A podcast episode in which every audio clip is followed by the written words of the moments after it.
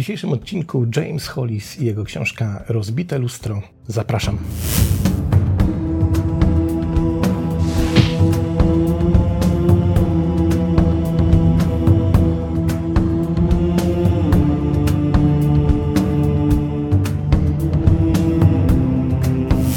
W dzisiejszym odcinku towarzyszy nam Satya. Pytanie, jak długo wytrzyma, bo jest to pies rasy nieprzewidywalnej. Ale zacznijmy od tego, kim jest autor omawianej dzisiaj książki. Dr James Hollis jest profesorem nauk humanistycznych, analitykiem prac jungowskich i byłym dyrektorem Houston Jung Center i Washington DC Jung Society. Jest emerytowanym wiceprezesem Fundacji Filemona, autorem 18 książek i częstym mówcą publicznym. Wciąż jest również profesorem studiów jungowskich na Uniwersytecie Saybrook w San Francisco. Napisał łącznie 18 książek, które zostały przetłumaczone na 21 języków.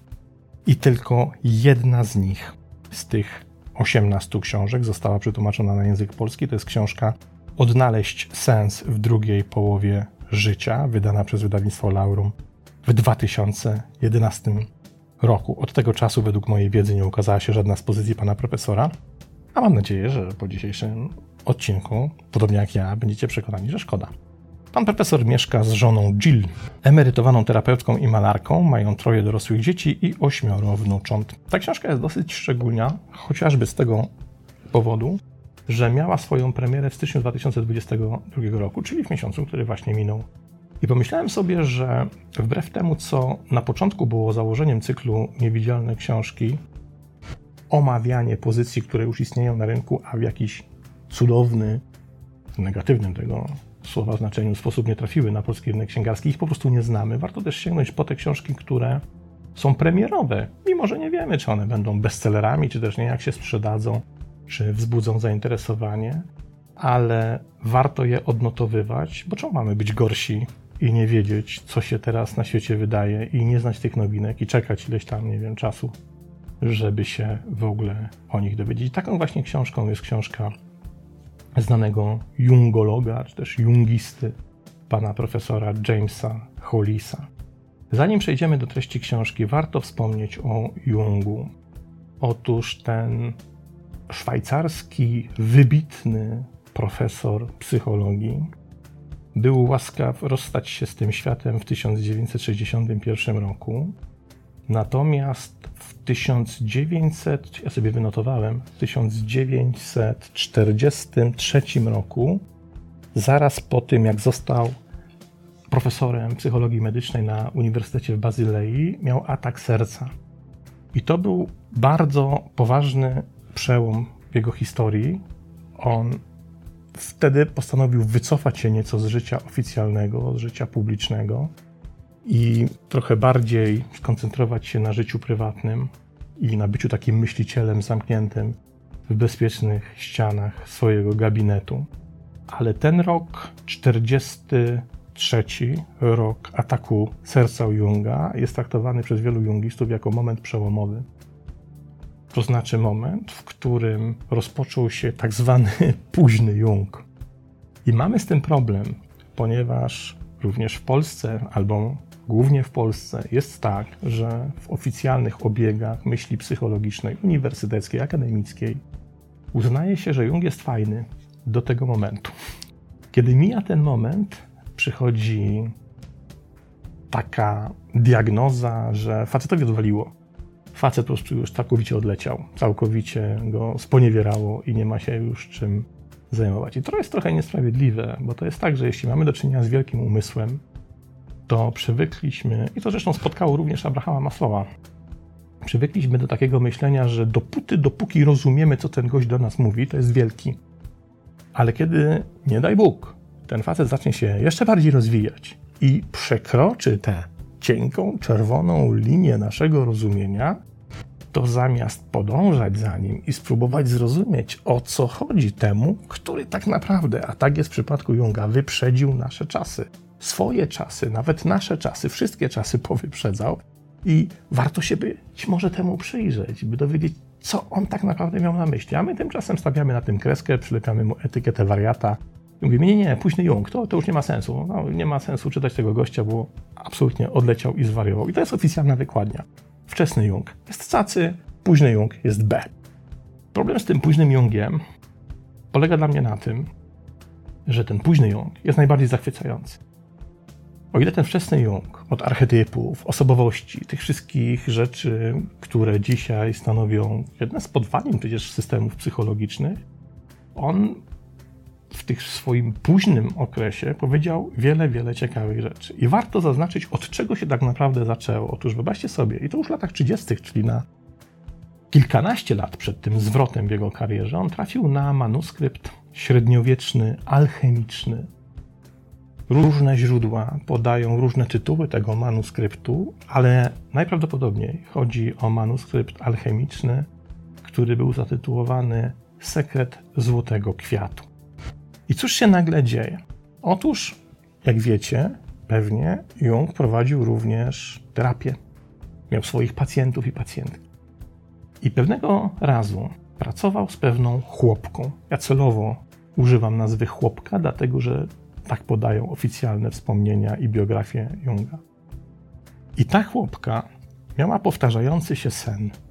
Otóż od pewnego czasu bardzo często widziała we śnie wzbijającego się w przestworza, w niebo orła, który po wzbiciu się w powietrze, w przestworza, nagle jakby zgina jedno skrzydło, z jednej strony sobie tym skrzydłem zasłaniając oczy, ale z drugiej strony przekręcając dziób w taki sposób, jakby chciał sobie wyrwać z tego skrzydła pióra, czyli jakby wzbija się do lotu, jednocześnie pozbawia się siły nośnej i tego, co powoduje, że jest w stanie latać. Dziwny, powiedzielibyśmy dzisiaj, nieco porąbany sen. Ale okej, okay, jest sobie chłopka i sobie śni o takim orle. Przychodzi ta chłopka do Junga, opowiada mu o swoim śnie i nagle Jung się orientuje, że dokładnie taką rycinę odkrył w tymże średniowiecznym, alchemicznym manuskrypcie. Jak to jest kurczę możliwe? Że kobiecina, która w życiu tak naprawdę nie przeczytała, nie wiem, więcej niż trzech, czterech może książek, a już na pewno nie miała do czynienia z łaciną, a skoro nie miała do czynienia z łaciną, to już na pewno nie miała do czynienia ze średniowiecznymi, alchemicznymi manuskryptami. I ona nagle widzi we śnie coś, co alchemicy narysowali jako określoną metaforę naszego ludzkiego rozwoju. I to spostrzeżenie, to połączenie na tyle Jungowi nie dawało w spokoju, że zaczął się interesować alchemią. Jak się Jung zaczął interesować alchemią, tak świat naukowy zaczął uznawać, że Jung jest zwalnięty. No bo wiecie, psychologia, osobowości, archetypy, wszystko ok, ale alchemia? Po co to komu? I wtedy, w roku 50, Jung wydaje tę książkę. Ta książka uznawana jest dzisiaj za ten punkt graniczny Czyli od tego, według wielu różnych osób, Jung zwariował. Zaczyna się tego okres szaleństwa Junga. Książka nazywa się Psychologia a Alchemia i bardzo, bardzo ją polecam, bo jest to książka, która w sposób niezwykły opisuje naszą drogę duchowego rozwoju i tego, w jaki sposób możemy to rozumieć, i tego, co wiedzieli alchemicy i co zawarli w swoich alchemicznych rycinach. I to, jak się okazuje, według Junga wcale nie są rysunki sobie amuzam, czy też bez znaczenia. Po tym, sorry, przy długim wstępie, pierwszy fragment tego, co nam proponuje jungista, profesor James Hollis. Posłuchajmy. Opór jest zawsze w odpowiedniej proporcji do niepokoju wywołanego jakimś zaproszeniem lub wyzwaniem. Wewnątrz każdego z nas toczy się ciągły konflikt. I zazwyczaj nasze instynkty są łatwo zastraszane ogromem zadań, jakie stawia przed nami życie. Co więcej, często jesteśmy zalewani sceptycyzmem co do naszych zasobów, które mogą wspomóc proces zmiany i wewnętrzną niechęcią do podjęcia o tę zmianę walki. Te starcia, te bitwy światów zewnętrznych i wewnętrznych są rozwiązywane tylko wtedy, gdy prowadzą nas do zmiany postawy, bardziej ryzykownej, ale bardziej rozważnej intencji i konsekwentnego, codziennego pojawiania się drobnych kroków, aby przechylić równowagę między regresją a postępem na rzecz tego drugiego. Kiedy terapeuci rozmawiają ze sobą lub prowadzą nadzór nad przypadkiem, często zastanawiają się nad paradoksem, że ich klienci przychodzą do nich w poszukiwaniu zmiany w ich życiu, a jednocześnie opierają się tej zmianie ze wszystkich sił. Wszyscy wiemy, że opór jest wprost proporcjonalny do ilości generowanego strachu, a tak naprawdę, kiedy przychodzisz na dowolną terapię, to terapeuta powinien cię uprzedzić o następujących realiach. Po pierwsze, będziesz musiał radzić sobie z tą podstawową kwestią do końca Twojego życia. A w najlepszym przypadku uda Ci się wygrać kilka potyczek w swojej długiej, niedomowej wojnie z samym sobą. Dziesięciolecia od teraz będziesz walczył na tych znajomych frontach, chociaż teren mógł się tak bardzo zmienić, że możesz mieć trudności z rozpoznaniem tego, co dzisiaj wydaje ci się oczywiste. Po drugie, będziesz zobowiązany do zdemontowania wielu sił, które zebrałeś, aby obronić się przed Twoją raną, bo im więcej czasu upłynie od chwili Twojego zranienia, to Twoja obrona, a nie Twoja rana, będzie powodowała problem i będzie zatrzymywać Twoją podróż. Kiedy zaś przejrzysz na oczy i postanowisz usunąć te mechanizmy obronne, to ta decyzja zmusi cię do ponownego odczucia dyskomfortu tej rany. I po trzecie, nie zostanie ci oszczędzony ból. Otrzymana mądrość i zwolnienie z przyszłego cierpienia nie są za darmo. Piękne, wielkie słowa, mówiące o tym, że praca nad sobą i zmaganie się z samym sobą to jest coś, co będziemy robić przez całe nasze życie. Uznanie, że możemy się przestać reorganizować, że możemy odpuścić, że możemy już odetchnąć od tych zmian i pracy nad swoim własnym rozwojem, jest nieprawdziwe, jest iluzją.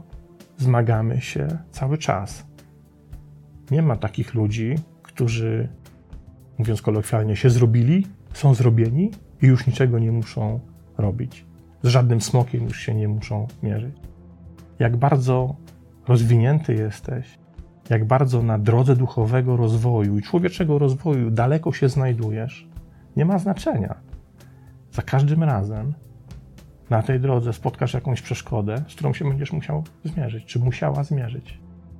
Uznanie tego za stały element naszego życia jest tak naprawdę wyzwalające, nie przerażające, bo utwierdza nas w przekonaniu, że walka nie kończy się nigdy. A skoro walka nie kończy się nigdy, to jedynym sposobem na to, by przeżyć, jest się nie poddawać. To jest trochę tak jak z medytacją. Medytujesz, medytujesz, medytujesz ileś lat, i po jakimś czasie mówisz, no kurczę, już te myśli by się już mogły nie pojawiać, nie? Już tyle lat tutaj siedzę. Nie. nie. Walczyć trzeba cały czas. I dopiero wtedy ta droga przynosi efekty. Posłuchajmy dalej. Jung powiedział, pisze autor, że na dnie każdej depresji, a tam zawsze jest dno, znajduje się zadanie, którego rozwiązanie poprowadzi cię w nowym kierunku. Jeśli rozumiemy, przynajmniej tymczasowo, co robimy i dlaczego to robimy, co robimy, nasze ego często może przechylić szale na korzyść rozszerzenia, a nie zmniejszenia, na korzyść dobrej zmiany, a nie wyłącznie na jej zablokowanie. Łatwo jest zobaczyć, jak szybko nasze ego zostaje przytłoczone i onieśmielone wielkością projektu, którego wymaga poszerzenie świadomości, a to w naszych rękach jest wielkość tego, czego chcemy w pracy nad sobą dokonać. Każdy dzień jest wezwaniem do większego życia. Codzienna walka między siłami regresji, by ponownie nie zapaść w sen naiwności, zależności, nieświadomości i postępu, by dalej nieść tajemnicę naszego ludzkiego wcielenia w nieznane, ale odłogiem pola możliwości każdego człowieka. Strach, sceptycyzm i zmęczenie walczą w każdym z nas a jednocześnie dysponujemy tymi samymi przepływami energii, które wysyłały naszych przodków przez burzliwe morza do czekającego na nich nowego świata, wiedząc, że nigdy więcej nie zobaczą domu i bliskich. Jesteśmy stworzeniami o nieskończonych możliwościach adaptacyjnych, umożliwiających nam wzrastanie w każdych warunkach, a właśnie o wzrost, o rozwój prosi nas nasza dusza każdego dnia. Jung ujął to w ten sposób: Dopóki żyjesz, nigdy nie zostaniesz uratowany od konfliktu. W przeciwnym razie umarłbyś przed śmiercią. Nie można usunąć konfliktu. Jeśli wydaje się, że został usunięty, jest to wyimaginowane. Konflikt jest nieodzownym towarzyszem naszego życia. Musi się pojawiać, jeśli w ogóle się żyje. Ale kluczem jest sposób, w jaki sobie z tym radzisz.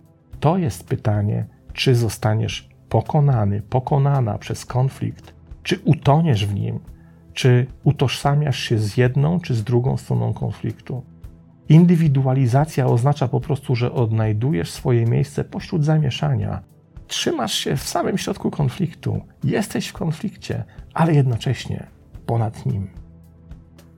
Tutaj kolejna rzecz, która się pojawia u Junga, w moim przekonaniu, na podstawie jego zainteresowania alchemią. To przecież średniowieczni, starożytni też alchemicy mówili, że żeby dokonała się zmiana, pamiętajcie, że alchemicy, ci właściwi, nie ci, którzy tam szukali eliksiru młodości, ci, którzy zajmowali się transmutacją jako zmianą, która ma się dokonać wewnątrz alchemika. Czyli ta zamiana czegoś ciężkiego, bez wartości metaforycznego ołowiu w coś bardzo cennego, z olbrzymią wartością metaforyczne złoto dokonywała się w nas. To była alegoria rozwoju duchowego, drogi do oświecenia. I alchemicy uznawali, że żeby ten proces duchowego rozwoju mógł się rozpocząć, musi być ciepło. A ciepło jest wytwarzane przez tarcie. Czyli pod retortą musi zostać zapalony ogień. Mówiąc inaczej, musi ci być w życiu źle. Coś ci musi zacząć doskwierać. Musisz zmierzyć się z jakimś problemem musisz zmierzyć się z jakimś konfliktem. Nie da się wejść na ścieżkę oświecenia i nie ubrudzić stóp, czy też nie zabrudzić swojej własnej duszy, walcząc ze swoimi własnymi cieniami. Zresztą to samo mówił Grudzijew. Grudzijew mówił, że alchemiczne ciepło przemiany bierze się z tarcia, a to tarcie wytwarzające ciepło to właśnie konflikty, w których się znajdujemy. To dzięki nim jesteśmy w stanie wzrastać. Można to zobrazować bardzo piękną metaforą, którą wyczytałem ostatnio. Otóż, jeśli chcemy zobaczyć gwiazdy na niebie w pełnym blasku, w pełnym ich błyszczeniu, to wokół musi być ciemno. Musisz wejść w ciemność, by dostrzec, do czego zmierzasz. Musisz wejść w totalną ciemność, by zobaczyć, co świeci na horyzoncie. Jeśli naokoło jest jasno, otaczają cię łuny miasta, to nie dostrzegasz tego, co jest pięknego na niebie, bo tego po prostu nie widać ale kiedy w Twoim życiu zaczyna się robić źle, kiedy zaczynasz doświadczać porażek, doświadczać katastrof, uczestniczysz w jakichś konfliktach, to to, co jest ważne, to, co jest wartościowe, zaczyna być widoczne, zaczyna nabierać blasku. I dużo łatwiej to jest zaobserwować, łatwiej to dostrzec. Taka zasada. Warto się nad tym czasem pochylić. Poczytajmy jeszcze. Czasem widzimy siebie jako wraki statków, pisze pan profesor. Wcześniej czy później życie rzuca większość z nas na kolana. To, jak na to zareagujemy, czy wstaniemy i znajdziemy w sobie zasoby, o których wcześniej nie wiedzieliśmy, może równie dobrze określić całą trajektorię naszego życia poza tą ponurą godziną. Każdy z nas musi czasem doświadczyć porażki i katastrofy, ponieważ dzięki temu otrzymujemy zaproszenia, by dowiedzieć się, kim naprawdę jesteśmy i co jest dla każdego z nas ważne. To, co robimy po katastrofie statku, ostatecznie definiuje nasze życie. Jest wielu, którzy ślizgają się przez życie niewzruszeni, niektórzy ze szczęściem, niektórzy z naiwnością, a niektórzy z czystą nieprzejrzystością duszy. Żadna z tych rozmów o wrakach nie będzie miała sensu dla żadnego z nich, ale są tacy, którzy podnieśli się z podłogi. Tacy, którzy wyszli z katastrofy. Tacy, którzy słuchali, gdy coś w środku wymagało, aby trwali, i od tej pory wiedzieli, że coś wspiera ich od wewnątrz, kiedy świat zewnętrzny się rozpada. Prawdziwym skarbem jest mieć świadomość, co nas wspiera, gdy wydaje się, że nic nas nie wspiera. Tak czy inaczej, życie prędzej czy później poprosi nas o zmierzenie się z wrakiem statku, więc ci rodzice od helikopterów nie pomagają swoim dzieciom, nawet tym, którym kupują je na studia. Co zrobi później ich dziecko, gdy do drzwi zapuka życie? Co zrobią, gdy ciemni bogowie pojawią się w ciemnych godzinach. Co każdy z nas zrobi, dopóki nie doświadczymy katastrofy statku na własnej skórze? Jakie zasoby znajdziemy, gdy nasz statek się rozbije? Może się okazać, że jesteśmy bardziej prężni niż myśleliśmy. Może się okazać, że wynurzymy się z powrotem na powierzchnię i popłyniemy dalej w kierunku kuszącego brzegu. Kolejne eseje w tej książce, dość dużej i obszernej, dotyczą na przykład takich zjawisk, jak to, że tak naprawdę wszyscy żyjemy w domu, w którym straszy, oraz wielu, wielu innych aspektów naszego współczesnego życia, w którym możemy skorzystać z tych jungowskich podpowiedzi opracowywanych przez pana profesora. Książka ze stycznia 2022 roku wydaje mi się niezwykle istotna i niezwykle ważna, i nawet jeśli nie zrobi jakiejś super kariery, nie stanie się bestsellerem, to na pewno warto po nią sięgnąć, bo to jedno z niezwykłych dzieł. I dobrze, że panu profesorowi na emeryturze chciało się ją napisać, za co bardzo jesteśmy wdzięczni. To tyle. Pamiętajcie, James Hollis. Rozbite lustro. Zapraszam na kolejny odcinek i pozdrawiam.